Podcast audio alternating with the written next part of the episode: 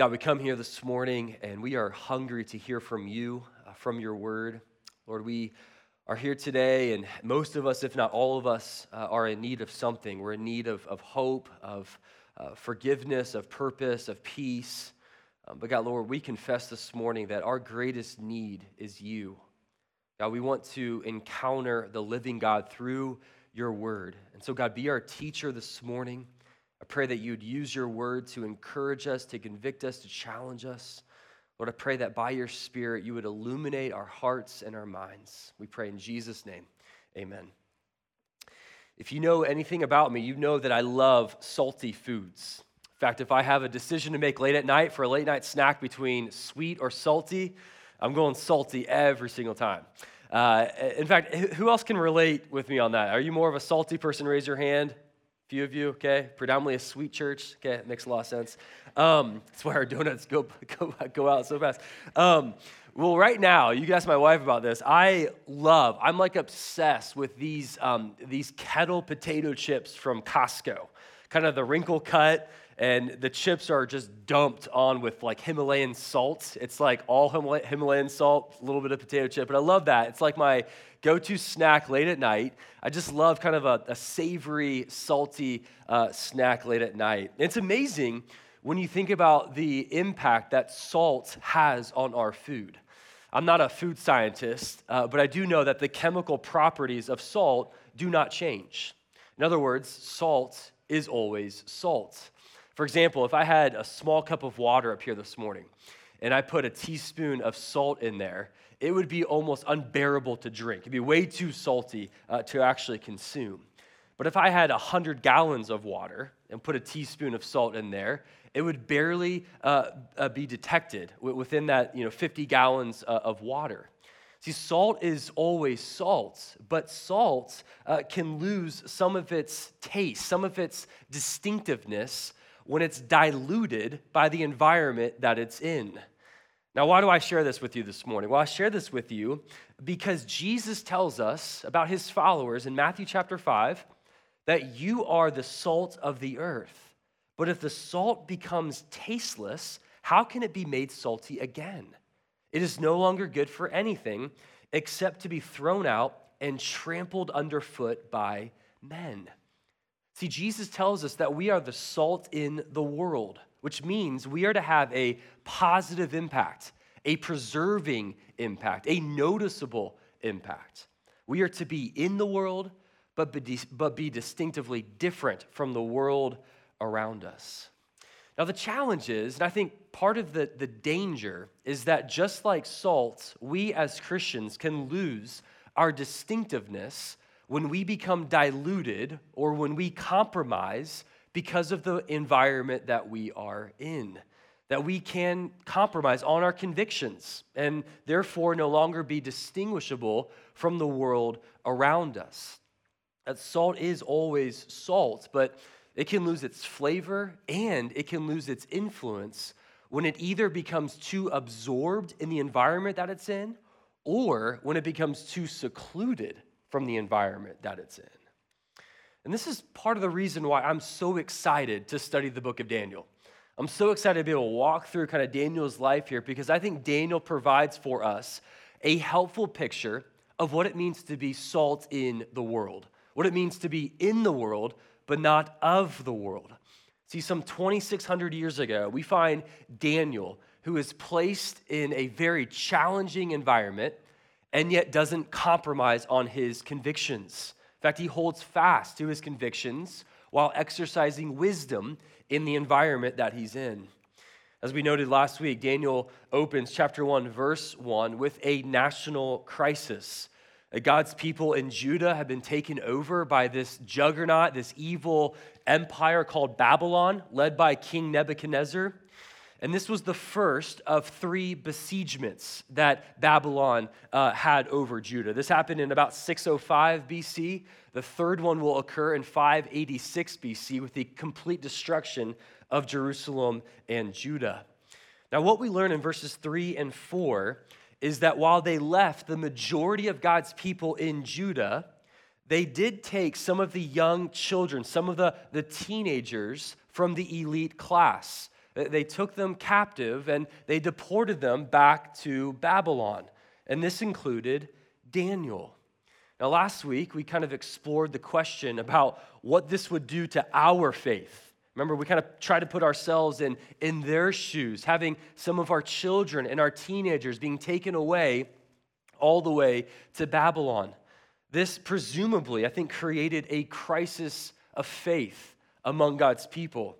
In fact, we looked at Psalm 137 last week at, at some of the things that they were experiencing. It says, By the waters of Babylon, there we sat down and wept when we remembered Zion.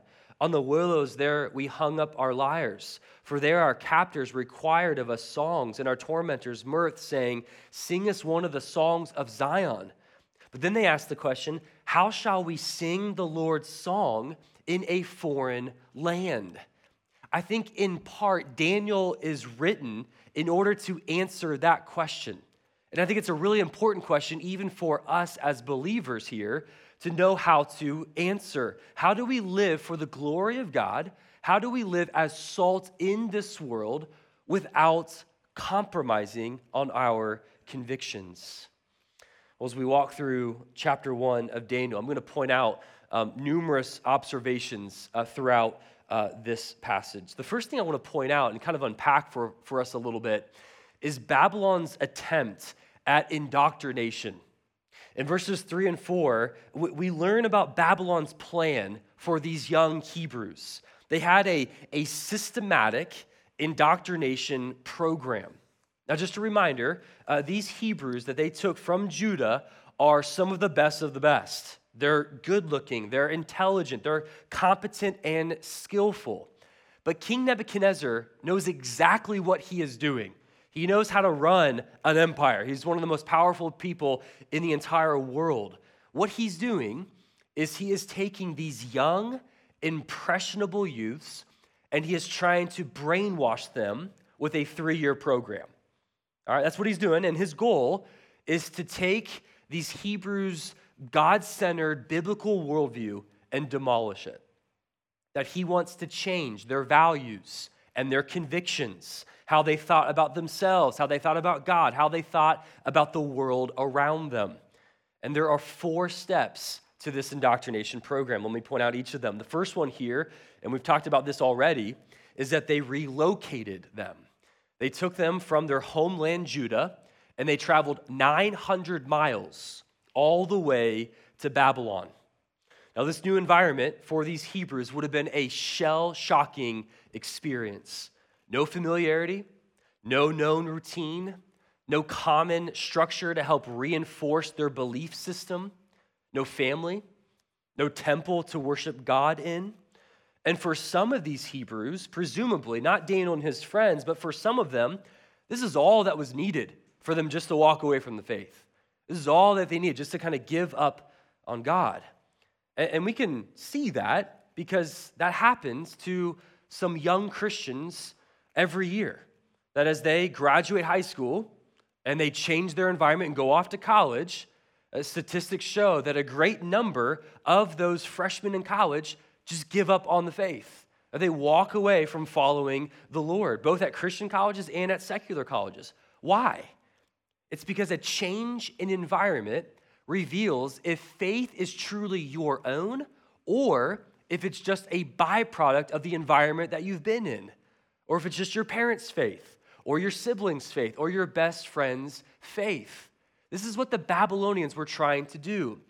They were not only trying to create a crisis of faith, they were trying to demolish their faith with this new environment, with new temptations, new ideologies, and new religions. So that's step one. Now, step two in this indoctrination program, found in verse four, is to re educate them. Okay, so not only relocate, but re educate them. We're told in verse four that these young Hebrews were to learn the literature and the language of the Chaldeans, the, the Babylonians. Now, it's important to understand that Babylon at this time was the center point of all learning that happened uh, throughout the world. And these teenagers excelled in this program. That we can, I think, safely assume that for at least Daniel and his friends, they were able to discern what was congruent with their faith and their worldview and what was not. And whatever didn't match up with their worldview, they were able to not allow that to impact their convictions. Right now, remember, there's no option to homeschool here, there's no option for a Christian school. But what they did have was discernment. What they did have was a God centered worldview.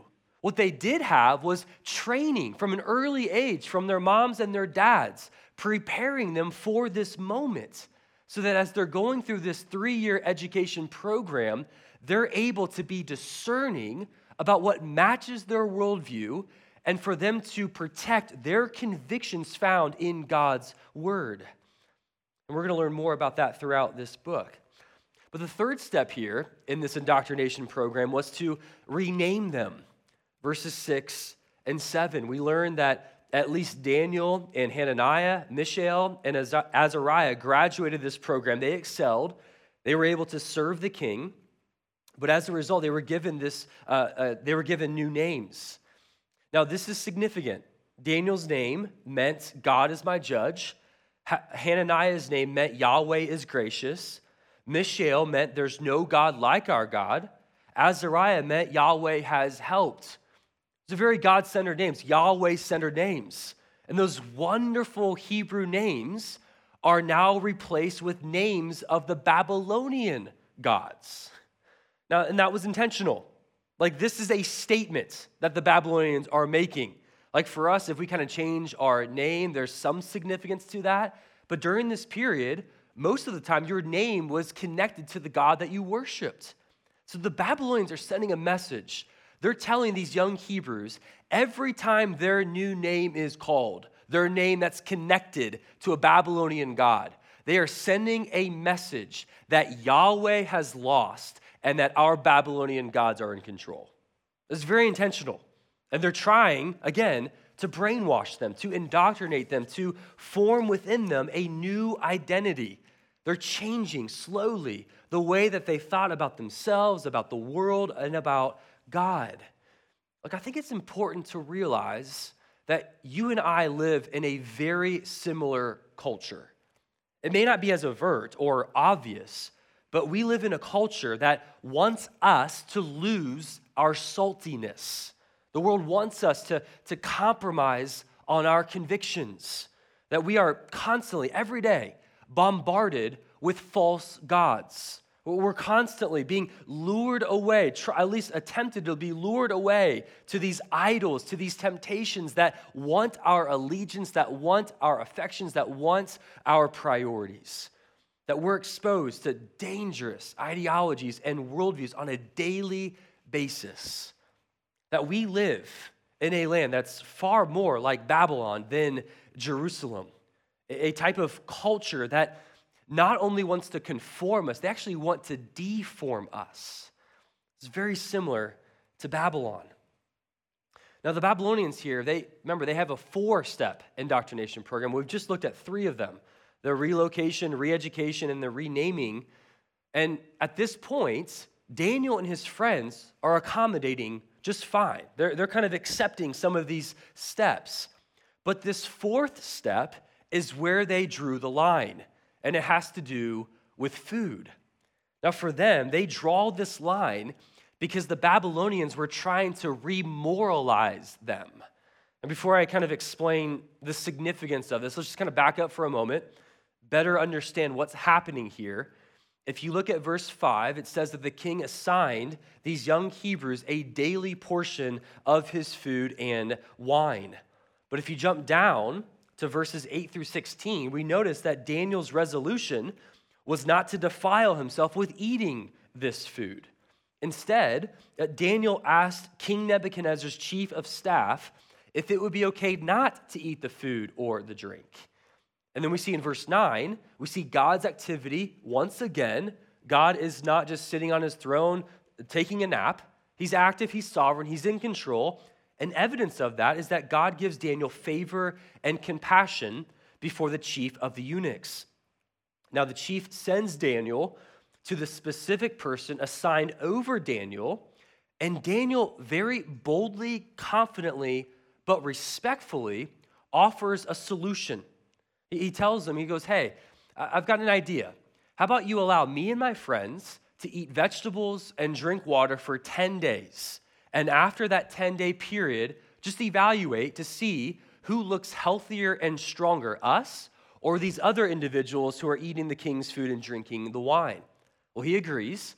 And sure enough, after 10 days, Daniel and his friends look healthier, stronger, and in the Hebrew it says that they actually have more fat on the flesh. Now, how in the world is that possible? Like, and, and just, just to be clear, this passage is not calling us to over spiritualize and come up with the Daniel diet, right? I will never follow the Daniel diet. But this is amazing here. Like, this is a work of God. This is actually a miracle. And this is often overlooked when you think about the book of Daniel. If I, if I asked you this morning, hey, tell me specific examples in the book of Daniel where you see God's miraculous power. Almost all of us would highlight the fiery furnace. Almost all of us would highlight the lion's den scene. Almost all of us would highlight, you know, God's handwriting on the wall during King Belshazzar's party. But how many of us would point to God's sovereign activity in Daniel chapter 1? Like, church, this is a miracle to eat just vegetables and drink water for 10 days and not just not lose weight, but actually gain weight. This is God who is at work, who is active, who is interceding for his people. Don't miss it. Now, the question that I think we should wrestle with, that's very interesting to wrestle with, is why did Daniel and his friends select this moment to draw a line in the sand. Why the food? They didn't do the renaming or the re-education, the relocation. Why here? It's kind of a bizarre place to kind of put your foot down and say, no, no, no, we're not going to eat the food. I know personally for me, this is this would be a hard one. This is the best food in the world. And yet they draw a line in the sand. That's a really important question for us as Christians to ask. How do we know what lines to draw and when and how. How can we be salt in the world and not lose our saltiness by drawing the right lines in the sand? Well, here, I think we can learn a few things about Daniel's example. In fact, I think that there are three reasons why Daniel and his friends draw the line here. And from each of these, I think that I'm going to come up with like a different question that can help us understand how to draw a line in the sand today. Here's the first reason why Daniel draws the line here. It's because eating the king's food would have clearly violated dietary and ceremonial laws found in the Old Testament, specifically Leviticus 11 and Deuteronomy chapter 14 that many of the foods that were served to the king in the king's court included pork and horse flesh, and they were not properly prepared, so they violated the ceremonial and dietary laws found in God's word. Okay, so we're not talking about a preference issue here, not talking about an issue of the conscience where it might be okay for some of God's people to do and uh, you know for others it's not. This is not a gray area. This is black and white, chapter and verse Daniel could go to to help direct how to draw a line in the sand. All right, so that's helpful for us because the first question to ask is whatever environment that you're in, school, in, in the workplace, wherever, you're trying, you're trying to figure out what, how do I draw a line in the sand? A good question to ask is Does this violate anything that God has clearly said in His Word? If it does, draw the line in the sand. Right? Now, I know that's kind of obvious for us because we're people of the book, but we got to start there. Right? We got to start with what has God clearly said as it relates to ethical and moral standards for his people and to draw lines accordingly. Now, the second reason Daniel and his friends refused to eat the king's food is because the food would have been first offered as a sacrifice to the Babylonian gods. Okay, so Daniel and his friends they did not want to be associated, even indirectly, with pagan, idolatrous worship. It would have negatively, negatively impacted how the Babylonians would have thought about Yahweh. And so I think another good question to ask as we're discerning what lines to draw is this Is what I'm being asked to do, does this negatively impact my reputation as a Christ follower? That you may be asked to do something that's not necessarily or directly sinful. But the question is, in, what I'm being asked to do, does it negatively portray who Jesus is, what the gospel is, and what Christianity is all about? I think it can be a helpful question to ask. But then there's a third reason here. The third reason here is, I think, quite interesting.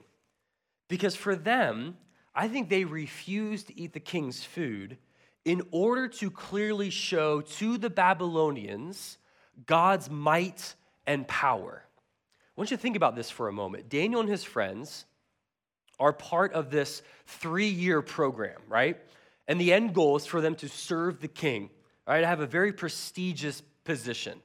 And each step, each aspect of the indoctrination program had some kind of connection to the Babylonian gods, right? The relocation, let's bring them closer to the Babylonian gods. The re education, let's expose them to our different religions, to, to who the Babylonian gods are. Let's rename them, let's give them Babylonian god names. And of course, the food here was first sacrificed to the Babylonian gods. And so, if Daniel and his friends flourish, if they succeed, if they do well, who will these people give the credit to? Who will the Babylonians point to and glorify because of how well this program did? They're going to point to the Babylonian gods. But if Daniel and his friends refuse to eat the food, and yet they look healthier and stronger, ah, now the Babylonians have to give credit to someone else, specifically to Daniel's God to, to the Hebrews' God, to the God of Abraham, Isaac, and Jacob, that he and he alone is the only one who can do this miracle. See, for Daniel and his friends, they draw this line in the sand because this would most glorify God. This would draw attention to Him. And I think that's another good question to ask ourselves as we're drawing lines in the sand. Am I being asked to do something that would hinder my ability to glorify God, to praise God, or to give God credit? If so, draw a line in the sand. So I think Daniel and his friends, they provide a really helpful picture of what it means to live with conviction and also wisdom. But there's something else that I have to point out about this. Because a lot of this can be kind of glorified as this, yes, we want to be bold and courageous, and we should be. But understand that drawing lines in the sand, refusing to compromise, is risky business. This is hard. This is costly. Okay, I want you to think about all that Daniel and his friends risked. They put on the line because they held to their convictions. Let me point out a few. Number one, refusing to eat the king's food was an act of disobedience to the most powerful individual in the world.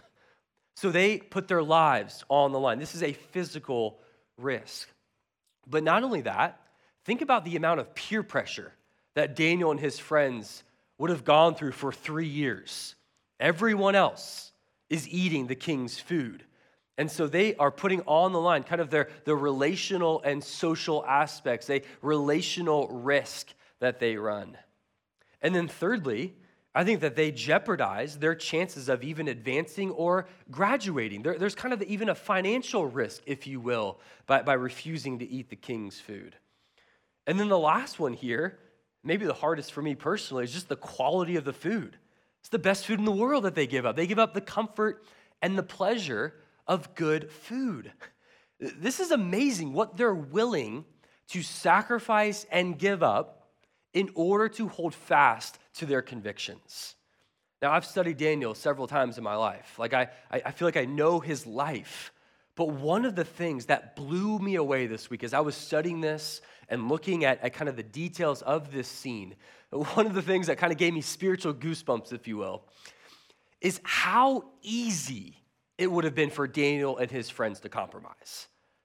They are a long way off from home, 900 miles away from family, 900 miles away from accountability, 900 miles away from God's people. Who's going to know? Who's going to know if they disobey the, these dietary ceremonial laws that are somewhat obscure throughout the Old Testament? Right? You can almost hear the justifications that were maybe running through their minds as they're kind of talking, figuring out what to do. Maybe they're saying, Come on, Daniel, times have changed, right? The, the, the, cultural momentum is no longer behind us. The majority are no longer with us. We need to be relevant now, Daniel. We're in Babylon. We need to focus on, on getting success here, on kind of creating our platform right here and right now. Right? Giving up the food, that's not going to do anything. Plus, these, these laws are so outdated, they're so old school, right? You can hear some of the justifications that they could have easily have grabbed and compromised on their convictions. And yet, what's startling is that they didn't. They didn't compromise morally. They didn't become bitter towards God. They didn't blame God for all that happened in Judah. They weren't paralyzed with fear, and they didn't doubt God's plan. They obeyed. They refused to compromise. What's amazing here is that Daniel and his friends, they learned how to navigate the Babylonian culture to the degree where they avoided falling off the ditch of blind osmosis while also avoiding the other ditch of cultural isolation. They were able to live out their convictions with wisdom. And you and I need to learn how to do the same thing. Why? It's because a crisis, something like this situation that Daniel and his friends are in, crisis reveals what's truly inside of a person. Crisis reveals character, it doesn't as much build character. And so, in these moments here, as we're thinking about being people of character, being people who are salt, holding fast to our faith, faith isn't just believing despite evidence, faith is believing despite the consequences. And so, when you think about difficulty and hardship and persecution, even, all those things can go away. All you have to do is compromise. It's that easy. All you have to do is use some form of justification in order to concede a little ground on the level of your convictions. And yet, Daniel and his friends didn't. In fact, Daniel and his friends could be described this way. J.C. Ryle says, Let your Christianity be so unmistakable, your eyes so single, your heart so whole, your walk so straightforward, that all who see you may have no doubt whose you are and whom you serve. Exactly what Daniel and his friends do. They provide a picture of what it means to be salt, what it means to be an engaged alien who's in this world, but not of this world. That they hold to the distinctiveness of their faith without retreating from their calling as a citizen, as an employee, as friends, and as neighbors. See, there's something else that we can learn from Daniel and his friends here. We can learn what our relationship should look like with the, with the world around us. And there really are three options. We can either reject the world, we can receive the world, or we can redeem the world by God's grace and through God's power. The first one here, that we can receive the world, meaning everything the world has to offer, we're just going to accept. We'll still be Christians, of course. We'll still go to church. We might even read our Bibles. But there's a high level of compromise that might take place by receiving everything that the world has to offer compromise on what the Bible says, redefine sin. We just want to blend in with the culture around us, be different, but not all that different. Or option two is to reject the world completely. to just retreat into our Christian bubbles, to remove ourselves from engaging with the world around us. Or option three, what I would recommend, what I think Daniel embraces, what I think the New Testament calls us to embrace, is to redeem the world around us through God's power and by God's grace, to live out our identity as an engaged alien, to live out our ultimate citizenship here in the world so that we are living lives where the watching world says, Man, what makes you so different? That we actually live lives where they scratch their heads and they think, Man, that's really attractive what you have in Jesus. Tell me more. And just by the way we live our lives, people are curious that they're, they're kind of they're pulled into Jesus. And that will result in lives being redeemed in and through the gospel.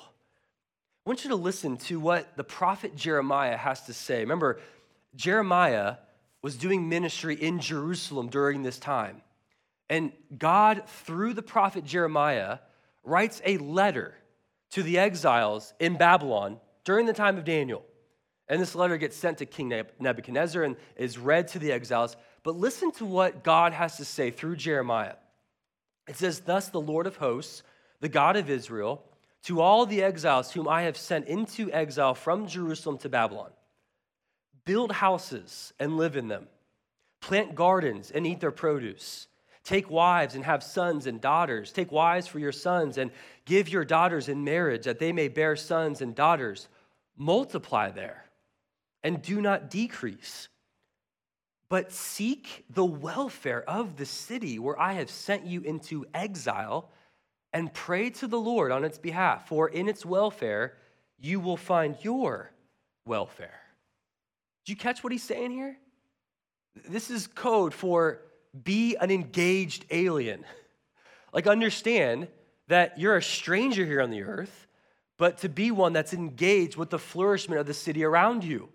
Notice, God is not calling them to become hermits and run for the hills, nor is he calling them to be these type of freedom fighters to try to, uh, to wage war against Babylon and gain military and political power? No, he's calling them to seek the welfare of the city, to seek its flourishment, its success, the good of the city by living out biblical principles so that by God's power, he might redeem and save lives. Like that's what we want. Like for us to be salt in the earth, we want lives to be transformed by Jesus.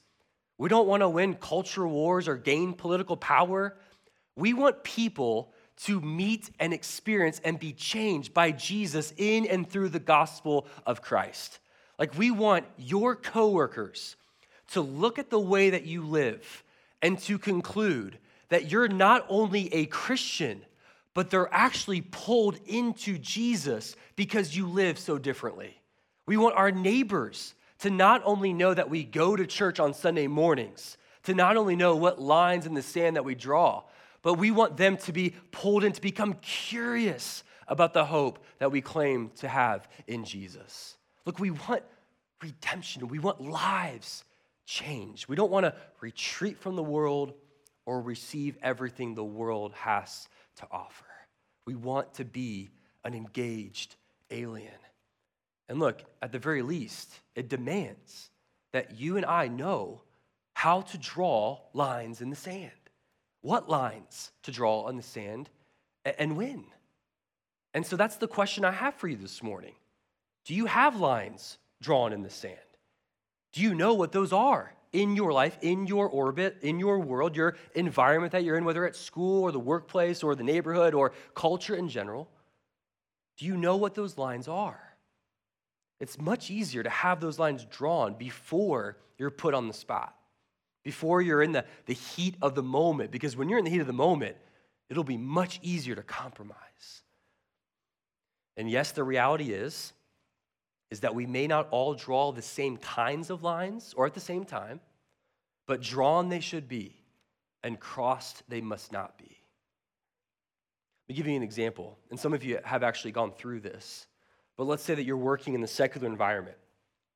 And let's say that from leadership, there's a mandate that's passed down where all the employees must attend the Pride Parade in Indianapolis. What do you do as a follower of Jesus? Do you attend that? And perhaps by your presence, kind of celebrate and affirm this lifestyle that displeases the Lord? Or do you draw a line in the sand? And how? How do you, like Daniel, was bold but respectful in the line that he drew? See, we need to be thinking through those kinds of scenarios and, and more, dozens of other ones, in order to be guided by God's word. So I think Charles Spurgeon helps us here. He says, The Bible is not the light of the world, it's the light of the church. But the world does not read the Bible, the world reads Christians. And for us, yes, we're salt, we're also the light, and we need to shine brightly in the midst of a dark world around us by drawing the right kinds of, li- of lines and also pointing to Jesus. So, my encouragement for you is to let the Bible be your guide, not the culture, not what's comfortable or convenient, not your emotions, but allow the Word of God to be a lamp unto your feet and a light unto your path, to follow this book and to hold fast to what it has to say. Now, the last thing that I want to point out this morning, and I think the main point of the book of Daniel, is God's sovereign activity. I touched on this a little bit last week, but you get to verse 17, and we see the third occurrence in chapter 1 alone of God giving, God being active, God interceding here. And here, we notice God giving them learning and skill in all literature and wisdom, but also Daniel has been gifted with understanding visions and dreams. Now, this is foreshadow because this is what separates Daniel in front of the king. But notice, Daniel makes it abundantly clear where this gift comes from. It comes from the Lord. All power really has heavenly origin. That Daniel wants us to have our focus be on God. That people, even like Nebuchadnezzar, simply serve God's deeper and, yes, at times mysterious purposes. But look, chapter one is is putting on display God's sovereign power. Yes, it's subtle, but it is undeniable in order to bring comfort to his people who are looking around and they're saying, wow, we're no longer in Jerusalem here. We're in a different land. How should we live? How can we trust in God? Daniel is shining a light on God's sovereign power and control. Now, yes, we can look at Daniel's bold, wise, and courageous resolution to draw the right lines in the sands in the right way. And we can and should all learn from that. But make no mistake about it. Chapter one of Daniel is the, the focus here is not about Daniel, it is about Daniel's God. That the question we have to ask ourselves in reading chapter one is what does this tell us about God? What do we learn about God. Because the reality is, is that you will only follow Daniel's example to the extent by which you actually know Daniel's God. So you can try to apply some of these moral principles, but without being changed by God, knowing God, trusting in God, following God, you will never follow in Daniel's example. And so, what do we learn about God here? Well, we learn that God always gives his people exactly what they need when they need it. That God is both sovereign, but he is incredibly generous. God gives three different times. Remember verse 2, verse 9, verse 17. God is giving his people what they need when they need it. And that is a dominant theme throughout the Bible. We are constantly seeing God sovereignly giving his people what they need. You go all the way back to the beginning. After Adam and Eve sinned, what did God give them? He gave them clothes in the form of animal skins. But what did God give Noah? God gave Noah instructions on the ark. What did God give his people when they were enslaved in Egypt? The 10 plagues. Like there is example after example after example of God's sovereign generosity. But church, do you know what the best one is? The best example of God's generosity? John 3:16. Right? God giving the world his only Son. God generously and in his sovereignty, giving his people exactly what we need when we need it. We needed a Savior, and his name is Jesus. And 2,000 years ago, God gave Jesus in order to die for our sins, in order to pay our debt, our penalty, because we are all sinners. And instead of giving us wrath and death, God in Jesus now offers and gives us eternal life and acceptance in Christ. So, look, if you're reading Daniel 1 and you're enamored with Daniel's example and you're just so focused on Daniel and not focused on God, you're reading it wrong. Chapter 1 is about Daniel's God, that we can trust him, that he is good, that he is sovereign, that he does not forget about his people, and that he gives us exactly what we need when we need it. Let's pray together. God, we thank you for your word. We thank you so much, God, that it is living and active, that 2,600 years later, after the life of Daniel, Lord, this chapter of the Bible is still relevant and powerful today. Lord, I thank you, Lord, for giving us your word. We also thank you for your spirit who lives inside of us that enables us to live by wisdom. And God, that is exactly what we need. Lord, as some of us um, find ourselves in difficult scenarios where we're trying to be salt and yet, uh, Lord, we're tempted to compromise on our convictions. God, I pray that you would give us boldness and wisdom. Lord, help us to understand what it means to be the salt and the light. God, we want people to know Jesus. We don't just want to be moral and ethical people, we want people to experience Christ. So help us to be that kind of people in the world in which we live in today. We pray in Jesus' name. Amen.